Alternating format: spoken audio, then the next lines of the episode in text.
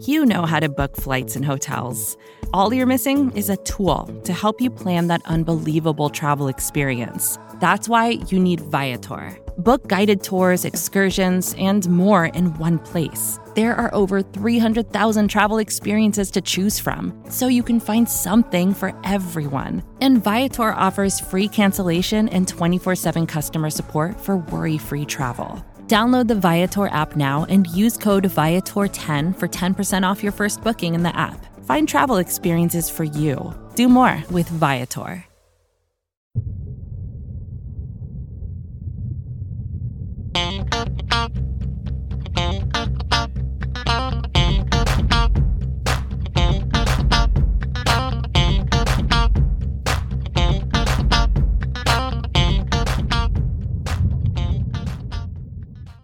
Hey there, Buffalo Bills fans. Welcome back to Billieve, a Buffalo Bills fan podcast here on BuffaloRumblings.com and everywhere else you go to get your fine Bills podcasts. My name is John Boccacino, being joined, of course, as I always am, by my colleague and co host, Jamie D'Amico, here on the pod. Jamie, good morning. Buddy, good to be back. How you doing?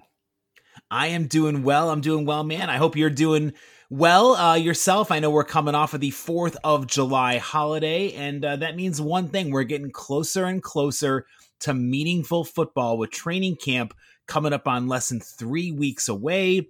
Home games will be here before you know it. It's so exciting, Jamie, for the season to finally be rounding into form. This is really, I don't know how you feel, but for me, it's it's frustrating with this uh this dead time. You know, there's this lag between the mandatory mini camp and the OTAs and the draft, and then there's the dog days of summer getting ready for training camp to begin.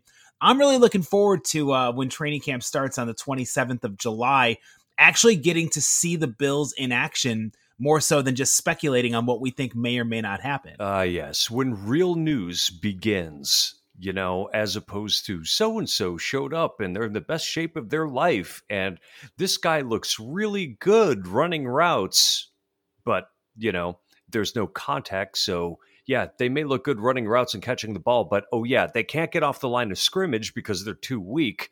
That kind of stuff is going to show up. So, all the soft news, the things that we use to fill time, that's going to go away. We're going to get to talk real football. Yes bring it on. The expectations are sky high in 2021, and thank goodness we're not.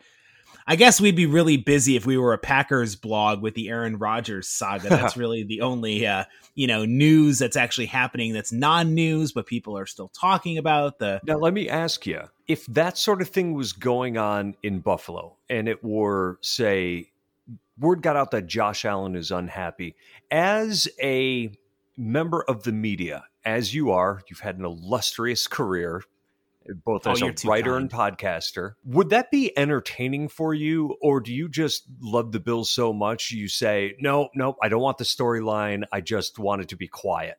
You know, I think it would be it would be interesting. I think back to like the the Bills beat writers who covered Jim Kelly when he opted for the USFL over the Bills and had the famous quote of "I'll give you living in Houston or Buffalo. What would you choose?" And that was kind of the rationale for him going to uh, the USFL over the Bills. But they had something to talk about.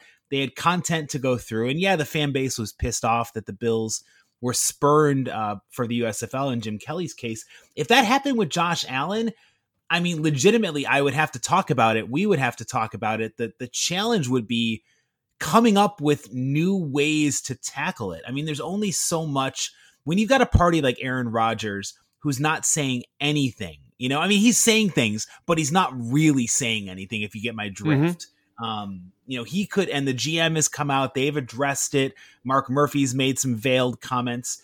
It would get frustrating after a while because I wouldn't want to just be speculating on noise when it came to the podcast. Sure. That's not we're we're about substance. We're not about oh, you know, could this be the beginning of the Aaron Rodgers era in Buffalo? Question mark. Like that's not our style. You know, we're trying to really go about and bring you the news that's based in what's actually happening versus speculation land. So I guess it would be tough to say. I mean, I'd be I'd be frustrated that we were talking about a Josh Allen holdout um, a situation like that. I'd be frustrated at the progress being stymied for a really talented, you know, Bills team. But I would also feel like I'd want to be fair to the fans and not just come on here and blow steam up your you know what by saying things that really I had no idea on because again, it's all vague right now. How would you feel? I think that my fandom would win out over the the podcaster in me and you'd probably have a lot of frustration coming from me. And and you know, I I try really hard to remove the emotion from it. And oftentimes, you know, that it's to my detriment because when I try to remove the emotion from it, I start sounding like the opposite of a fan of the team and I become really pessimistic. And, you know, I it's very on brand when I'm like, the Bills are not going to win another game the rest of the season, you know, and that's, I, have been called out on Twitter for that. So. at the Jamie D'Amico, of course, if you want to get involved in in this conversation. But thank goodness, and you can get me at John Boccacino as we're talking Buffalo Bills football. And again, we are Billieve a Buffalo Bills fan podcast. I mean, you know, as much as and I appreciate Jamie giving me the verbal bouquet of my journalistic career, and you know, I I I I, I get accused. There's one uh, one fan of mine in particular who likes to call me, uh, you know, John the Eternal Optimist when it comes to the the Buffalo Bills. I would like to think I can see past the shit to see what's really happening with a team. But I'm more likely to give this regime the benefit of the doubt than past ones, and they and rightfully so. I mean, look what they've done during the first several years of the Beane and McDermott tenure. Um, yeah, I mean that's I don't know. I, I I like to have. I want the team to win. You know, I want the team to do well. I can't wait for our content this year. And our content was great last year with the Bills making it to the AFC Championship game. It was so much fun doing your prep and doing your homework and being like, my God, we're talking about playoff previews. We're talking about AFC championship game previews and you know Super Bowl aspirations. It's it's it's fun to allow yourself to both be a fan and try to have that you know the microphone, so to speak. And you know, let's call a spade a spade here. You were, in fact, a sports writer for the Rochester Democrat and Chronicle. I mean, not everybody gets to that level. I got to have a I, I, was blessed uh, in in some sense. I mean, the newspaper industry is is is struggling. There's still some great work being produced by our colleagues in Buffalo at the Buffalo News and Sal Maiorana at the Democrat and Chronicle. It was a fun time, and I got to cover training camp uh, when TO oh. uh, came to town, and I got to interview. Dude, let me tell you, personal aside, that was probably the most fun I ever had as a journalist. Even though the team was terrible, um, I loved Ryan Fitzpatrick. No, no shocker there. And getting to watch that team in training camp when there was actual legitimate buzz about the team. And yes, of course, it was misguided. TO wasn't going to make a six and ten Bills team have Super Bowl aspirations, but he was a character. He was an enigma who chose Western New York over a bunch of other cities, and that circus that was the TO show. I mean, there's a reason the guy got reality TV contracts. He was entertaining. I have to say, I'm a little, um, I am a little envious of that. that. That just sounds, that sounds really good. That that just sounds like a great time. But you know, hey, let's fast forward to now. This Buffalo Bills team. That's what we're going to talk about today. This is a pretty fun Buffalo Bills squad to get to cover here on Bleav, a Buffalo Bills fan podcast. And the topic du jour uh, for Jamie and I this week, we it's not reminiscing about Bills past teams or you know my my fan crush on Ryan Fitzpatrick or that magical summer of covering Bills training camp at Fisher. It's spinning ahead to one of the issues that I think Bills fans maybe it was unfairly uh, brought about because a lot of national media folks had the Bills drafting Travis Etienne or Najee Harris uh, in the first round of the draft. But like it or not, the Buffalo Bills did not overhaul their running back corps this offseason. Outside of bringing in Matt Breida from the 49ers to compete with Antonio Williams, Taiwan Jones, and everyone's favorite Christian Wade uh, to make that third running back role, it seems pretty apparent as we're sitting here that Zack Moss and Devin Singletary are the one two in the pecking order for the running backs. But here's our topic. Who of those two backs, Moss or Singletary, is better suited to be the bell cow back to carry this team on the ground game? Jamie, before we get into our answer for who we think will carry the load, let's review our strengths and weaknesses for both of these backs. Starting with Moss, what do you like about the second year player out of Utah? Oh man, the guy is a load, right? He's um he's fairly fairly shifty on his feet and the guy loves contact. He's he runs really well behind uh zone blocking scheme. He's a, a one cut hit the hole kind of guy and man, he doesn't mess around. He looks for contact, finishes his run strong, and you know he's got that build, that short, uh, stocky kind of bowling ball thing that's tough to see behind the line of scrimmage, but also difficult to bring down. What do you like about him and or Singletary? Yeah, I'll start off with Moss because I feel like he is the back that most clearly fits that traditional running back mold of between the tackles, you know, is, is not going to, uh, he's never going to have breakaway speed, but the fact that he doesn't shy away from contact, like you said, he's great at delivering punishing hits to linebackers who try to confront him.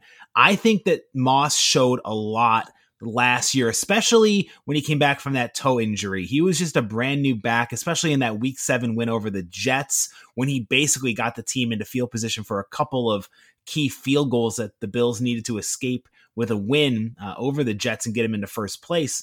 That was a really fun game for Zack Moss to watch, kind of his coming out party. He was able to gain way more yards after contact. He was a headache for the defenders trying to tackle him in the open field.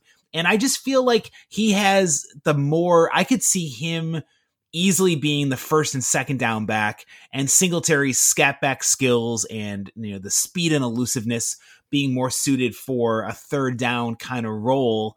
Um, with the fact that Moss, the, the, the key wild card is we don't know how, if any, there'll be lingering effects from the uh, ankle injury that he suffered against the Colts. All indications are that he's going to be back and he's going to be healthy. But for a running back, that ankle is a very, it can be worrisome if there's any sort of issues that pop up. Again, nothing has come to our attention so far, but I don't know. I would hate for injuries to derail an impressive campaign for Zack Moss, which sounds very similar to Devin Singletary, who burst onto the scene out of Florida Atlantic and then kind of had a really rough year last year if you look at expectations versus reality. That's true. And you know, one of the things that that I want to address and this isn't a criticism of what you just said, but something that needs to be put to rest is that Devin Singletary is not a speed back. He's not fast. He, in no, fact, no. is slow. Um, he is an ankle breaker for sure. His shiftiness and stop start ability is uncanny. But this is not a, a fast back. And I know when the Bills brought in uh, Zack Moss, people are like, "Ooh, thunder and lightning, the speed back and the power back." No, Devin Singletary is not a speed back. He's not fast. He is, however, very skilled at breaking to the outside. Why is that? It's because he has really good vision and because he can cut upfield very well. Now, you know, I'm sorry, I, I gotta I gotta cut you off for one second there, Jamie, because I, I like the point that you made about the misconception of Singletary being a speed back. You know what I liken Devin Singletary's rookie year in the NFL to? Please. To that energetic puppy who isn't the fastest, but darn it, he can cut on a dime. He's going to chase after and chase after and chase after you until you give up because you are just exhausted from going after this ball of energy. Devin Singletary is not the fastest back in the world, but man, ankle breaker is exactly the right way to define him. And that's what I liked about his rookie season was there were so many plays when you're like, man, Singletary is going to get crushed behind a bad O line and lose two yards. Oh, he gained four yards on that play. He would find a way to take the negative plays and at least gain something from it. And there's always going to be a role for that type of back in the NFL. Absolutely. Now, something that we need to talk about in reference to Devin Singletary, and I realize that we may be getting a little bit off track here, but this is an important topic, is that the offensive blocking scheme by the line changed from his rookie season to his second season. They went from a pulling system where one of the linemen would vacate his spot on the line and run around the edge to lead block for Singletary. That's a pulling system. In his second season, they shifted to a zone blocking scheme. And zone blocking is when they basically say, okay, line, you're going this direction. If somebody's in front of you, you block them. If they are not in front of you, you pass them along to one of your teammates to block for you. Devin Singletary's production suffered when they shifted. Also, the play of Mitch Morse suffered when they shifted to the zone blocking scheme. Now, I understand uh, the benefits of zone blocking, especially if you have somebody like Zack Moss out there, but that doesn't suit Devin Singletary's skill sets as well as the pulling system. That, to me, was the big difference in his performance between year one and year two of his career in the NFL.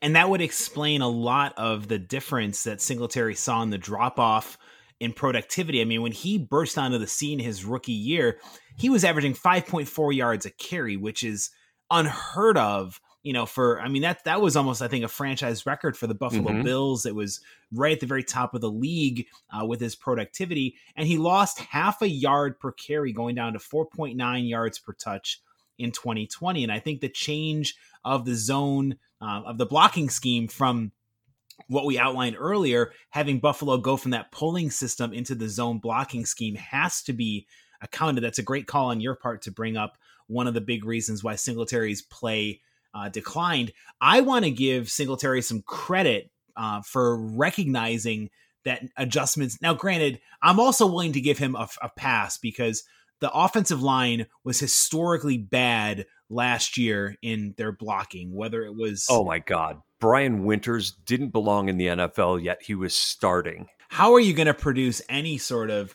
productive carry if you got Brian Winters at one of the guard spots trying and failing to open up daylight for a back to go through? I mean, it's no wonder. And the Bills, I think they had seven or eight different combinations of linemen that they trotted out. They didn't really get a consistent lineup on the O line until well into the second half of the season. Hopefully, there's some continuity, and that's a topic for another pod about the O line and the combinations that need to come off for the Bills to succeed in the ground game. But I think I'm willing to give Singletary and Moss too, although he had a really good second half of the year. I'm willing to give Singletary a pass because it's hard enough adjusting from year one to year two in the NFL with knowing that defenses are wiser and they're going to make the adjustments to take away what you do well. You factor in not getting any actual like real time for the offseason because of the pandemic. I'm willing to give Singletary another chance this year. And the reason mm-hmm. why mm-hmm. is I've heard really good reports, and I say I've heard, I've read some articles that say that Singletary is working on transforming his body. He's working on shedding weight and trying to get back to being more of that elusive. I guess he put on some weight like all of us did uh, during the pandemic. And he's really recommitted himself this year to the offseason in the weight room. Uh, he's taking weight off his frame, he's getting stronger. And hopefully, with you factoring in that with the cutback abilities, we'll see a healthier return to productivity for Singletary. I would think so too. Now, we've talked about his production decreasing from year one to year two, but one place where he showed dramatic improvement was pass blocking. He was atrocious in his rookie season. Last year, he was one of the best pass blocking backs in the NFL. He was so reliable picking up blitzing linebackers and defensive backs that they had him on the field for most third down plays for exactly that reason because he's decent as a pass catcher. Now, he did have some big drops, but they seem to be more uh, they seem to be more mental lapses than anything else. And that makes him a valuable player who definitely is going to make a case for being on the field at minimum on third downs. But the Bills have such a pass first attack that there is some there's some true utility in having him on the field. Oh, I want to go, and I, I, you hit on a lot of really good points to unpack uh, during that response right there, Jamie. But I think that you look at the the both the pass protection abilities. Yeah, he night and day improved dramatically from his rookie season to his sophomore year, and that's so important for. Josh Allen put this stigma to bed last year, but heading into 2020, one of the prevalent thoughts was if you blitz the crap out of Josh Allen, he's going to make poor decisions. And he put that to bed. He had a really great season under pressure, handling the blitzes that were coming. And Devin Singletary deserves a ton of kudos for the way he stands in there. I mean, Devin Singletary is not the tallest of running backs. And yet, as someone who's under, I think he's five nine. Uh, he's oh sorry, he's five foot seven. He's five seven and 203, and yet he is fearless in his pass protection, and he's fearless in picking up the blitzing linebackers or defensive backs. That you're right. That's a very undervalued trait to this Bills offense. And I know Singletary is maligned for one play in particular, that drop out of the backfield against the Chiefs in the AFC Championship game. That was a horrible microcosm for what was to come for the Bills the second half of that game but he was a much better pass catcher out of the backfield than he was his rookie year. And for a team that, like you said, likes to throw the ball around the yard, having a reliable receiver out of the backfield, Singletary is a much better pass catcher out of the backfield than Zack Moss. And Moss isn't terrible. You know, he's he's not terrible, but Singletary does have the edge there. And, you know, let's keep in mind, Singletary played at Florida Atlantic, not, you know, a a true powerhouse of a school. So he has room to continue to improve. And I think you're going to see it. And I think a lot of it is going to have to do with how the Bills' offensive line sort of shakes out coming into this season. I think last year, the, one of the reasons that they played a zone heavy scheme was because they had so much transition. It's probably just easier for guys to pick up on than to try to figure out individual assignments. And because they were shuffling people in and out, you know, ease may have been that that may have been what they needed. Also, they may have been trying to do a little bit more play action, which certainly is more effective if you are good at running an outside zone scheme.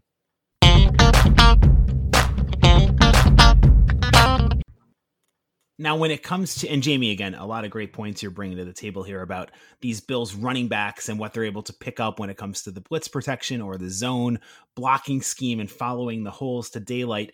The Bills did not have a very productive running attack last year. That's not a secret. We've all gone through this ad nauseum. But I want to talk about the Bills running backs in terms of how good they are. And, and I'm going to turn this over to Jamie because he's done some research on this topic here. And I think it'll really be relevant for this conversation. We were talking about the Bills lacked explosiveness out of their uh, their team running backs last year. They only had 33 runs of 10 yards or more, which is less than two per game, which is far below average. And a lot of that can be attributed to the poor offensive line, where the Buffalo Bills running backs are getting encountered in the backfield and having to make something out of nothing in a heartbeat. Zack Moss led the team last year with 13 broken tackles, which sounds really good on the surface, but he didn't do as much after contact as his colleague and teammate Devin Singletary. Break down for us, Jamie, who excelled in that part of the game and why you think that's a big difference to take who might be the lead bell cow back in 2021? Well, this is really an indictment of the Bills' offensive line. So, Devin Singletary was number two in the NFL in yards after contact per attempt. He averaged 2.9 yards after contact. Damn. The leader in the NFL had three yards. So, a tenth of a yard better. Now, he averaged 1.5 yards per attempt before contact. That's terrible. That means he's basically getting two steps before before defender has already hit him and he's figuring out a way to get another two and a half yards. That's not bad. Now, Zack Moss, I don't want this to sound like Zack Moss is substantially worse than Devin Singletary because if you take a look at it, he averaged 1.8 yards before contact and 2.4 yards after contact, good for ninth in the NFL. So both of the Bills running backs were in the top 10 in yards after contact. They're being hit way too early. And you see oftentimes, especially against the Bills, when the Bills aren't playing the run well, a back won't even be hit until they've already gotten three, four yards. Nobody will even get a hand on them. How can you be successful when the line is not doing you any favors? I mean, how many times did you see Moss and Singletary have to make a great move behind the line of scrimmage just to get away from a defender who nobody seemed to block on a particular play or completely blew up the Bills' offensive line? yes, they, the Bills don't have the jail breaks that they had back in the aughts, thank God. But still, you see a defender getting through the line way too often. Now, based on those stats, can you say who is substantially better than the other? I, I don't necessarily. So, uh, and the reason we wanted to bring up these points is it's it, it shows that as much as Bills fans want to lament the lack of what they want to call the Pro Bowl running back in the backfield. Moss and Singletary did more with less than almost any other running back tandem in the NFL. And given the fact that the offensive line, in theory, should get better in 2021, I say should because there was so much offseason uh, to work on their development and get the continuity for the scheme down. They're going to be on the field, hopefully, mm-hmm. health willing, way more often than they were in 2020.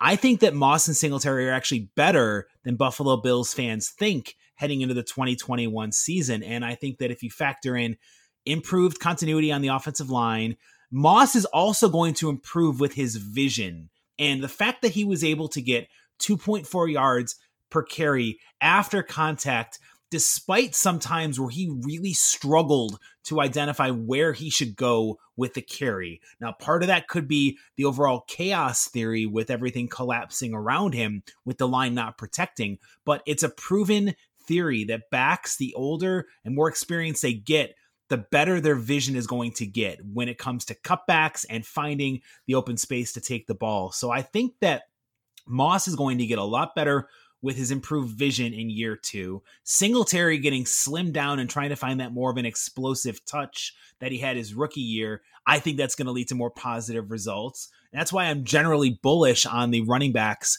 in general for the Bills, and I'm not kind of saying that the sky is falling. So I, I feel there's a, a sense of hope and optimism when it comes to the backfield situation for the Bills.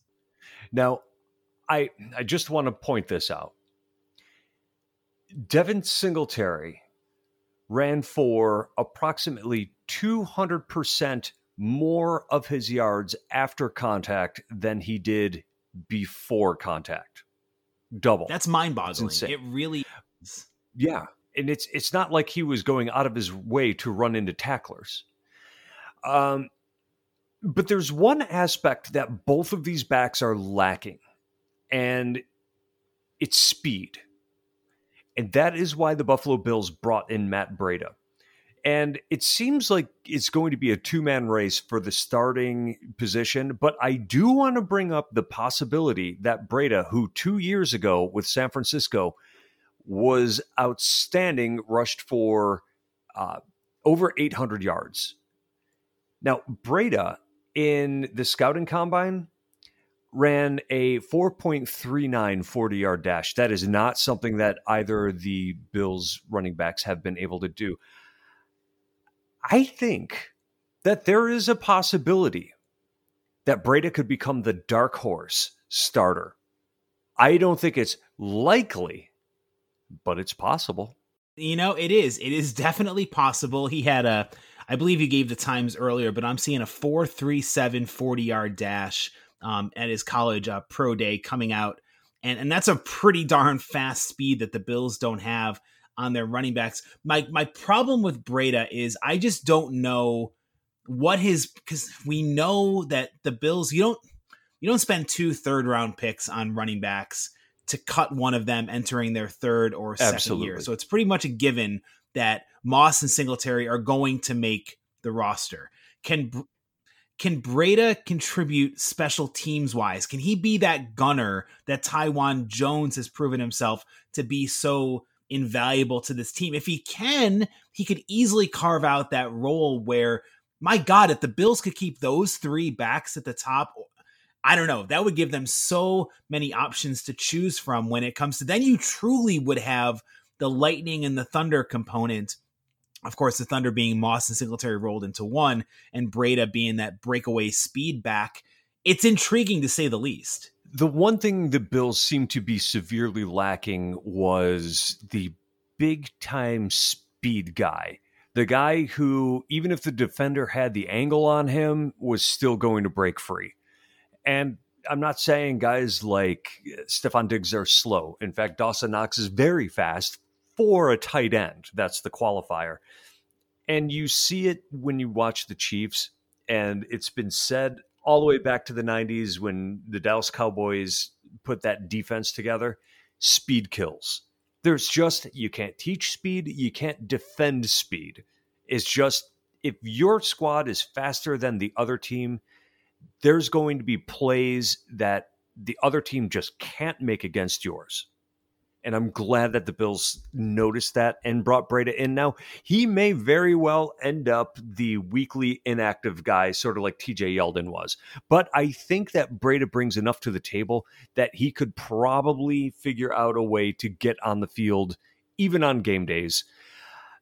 I hope he can figure out a way to, to contribute on special teams, though and not to jump in on you, Jamie, but I think that that the the Breida stats, I was looking them up as you were chatting about him he had a two year run in 18 and 19. Now, granted, 18, he was a starter for 13 out of 14 games, averaged 5.3 yards per rush, and also had 9.7 yards per reception, which is another area the Bills could use some strengths out of their backs, is catching passes out of the backfield. If you look at the career touches for Breida, Singletary, and Moss, Moss has averaged 4.6 yards per touch, granted only in one full season with the Bills. Singletary is 5.1 yards per touch in his two years with Buffalo. Matt Breida is 5.5 yards per touch. That's a pretty special figure. And if he can find a way to do special teams contributions as well, I think he would be a much improved TJ Yeldon, who actually would see a chance to see the field more often, given his blend of speed and explosiveness and versatility. And you don't have the issues with the fumble that you had with TJ Yeldon. Oh my gosh, that's that that's another area where the Bills and and and thankfully, yeah, I mean, look, good luck to TJ Yeldon wherever he signed this off season, but he the drops, you can't have the drops, you can't have the fumbles. And that's another area where Singletary showed remarkable improvement from year 1 to year 2 was his ball security. Yes. That's got to be given some kudos as well because that was really oh, that was a detriment. If you can't hang on to the ball, you're no good to the offense. Right. And do you remember that harsh lesson that Sean McDermott decided he wanted to uh, teach Zack Moss for not securing the ball? Zack Moss was the one who only had 11 snaps total, one after having that fumble deep in Buffalo territory in that win over the 49ers. Zack Moss was the one who had that big time fumble. And, you know, he learned a big time lesson. He didn't have any issues with ball security the final five six games of the year afterwards. So that's a, a, good lesson learned. It's interesting you know i just to riff on that for one second so often coaches will put a player back in the game and immediately give them the ball to try to raise their confidence level to be like hey we still believe in you even though you made a mistake McDermott went the exact opposite direction and was like, "I don't love you anymore." oh, I love it. You got hey, you got to learn that lesson. I mean, this is a valuable uh, lesson for a rookie to come in and, and take away. And Singletary did have that same type of lesson. And again, we saw strides making a big time direction for him with his ball security from his first year to his second year in the league. So, Jamie, we've we've gone through this, and and the answer can be a hybrid but when we, we set off the premise of this topic of breaking down the running backs and who is going to be the lead back in Buffalo, what is your answer to that question? My answer is that it depends. I believe that Zack Moss is the more explosive of the two players, that he can do more with less. And I think in a lot of cases, you saw that he was forced to do more with less. I think he's the player that the coaching staff wants to win out, but this is what it is going to depend upon. What sort of blocking scheme are the Bills going to use in 2021?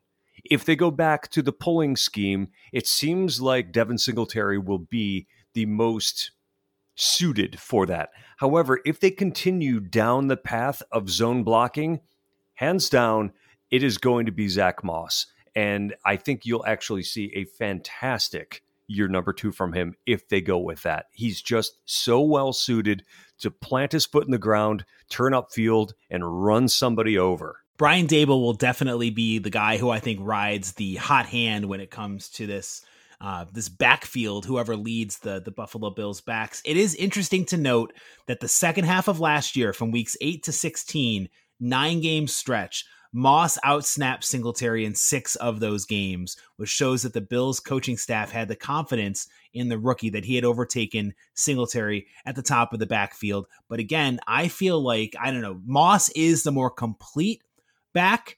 I think Singletary has potential um, just given the fact that he's more elusive than than Zack Moss, that if he really has committed himself to this weight room regimen and it pays off, and the blocking scheme suit again, you're right. The blocking scheme will determine who is the lead back.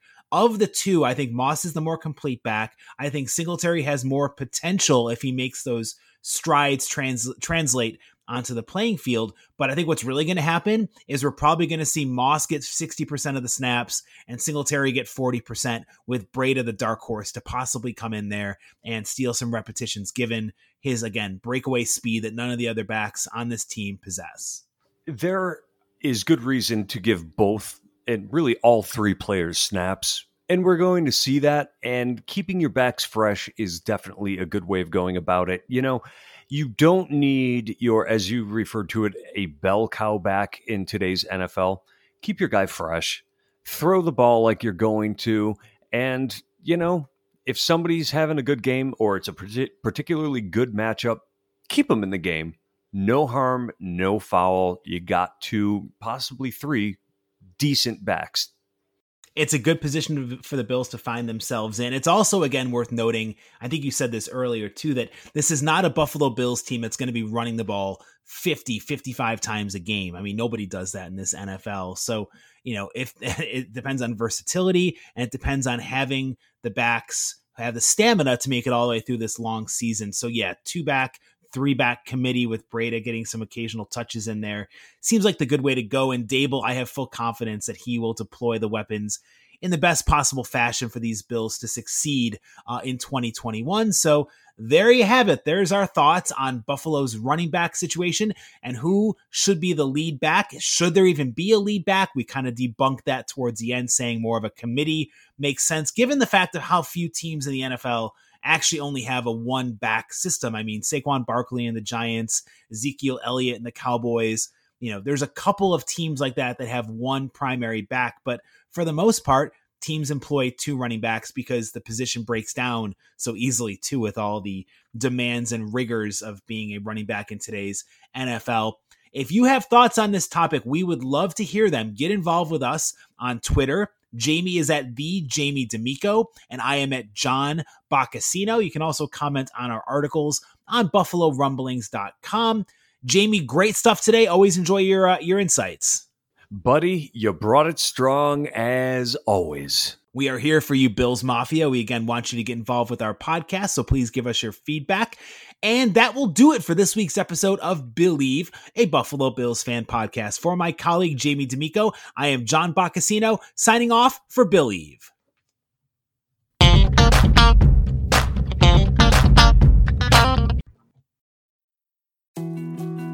More to dos, less time, and an infinite number of tools to keep track of.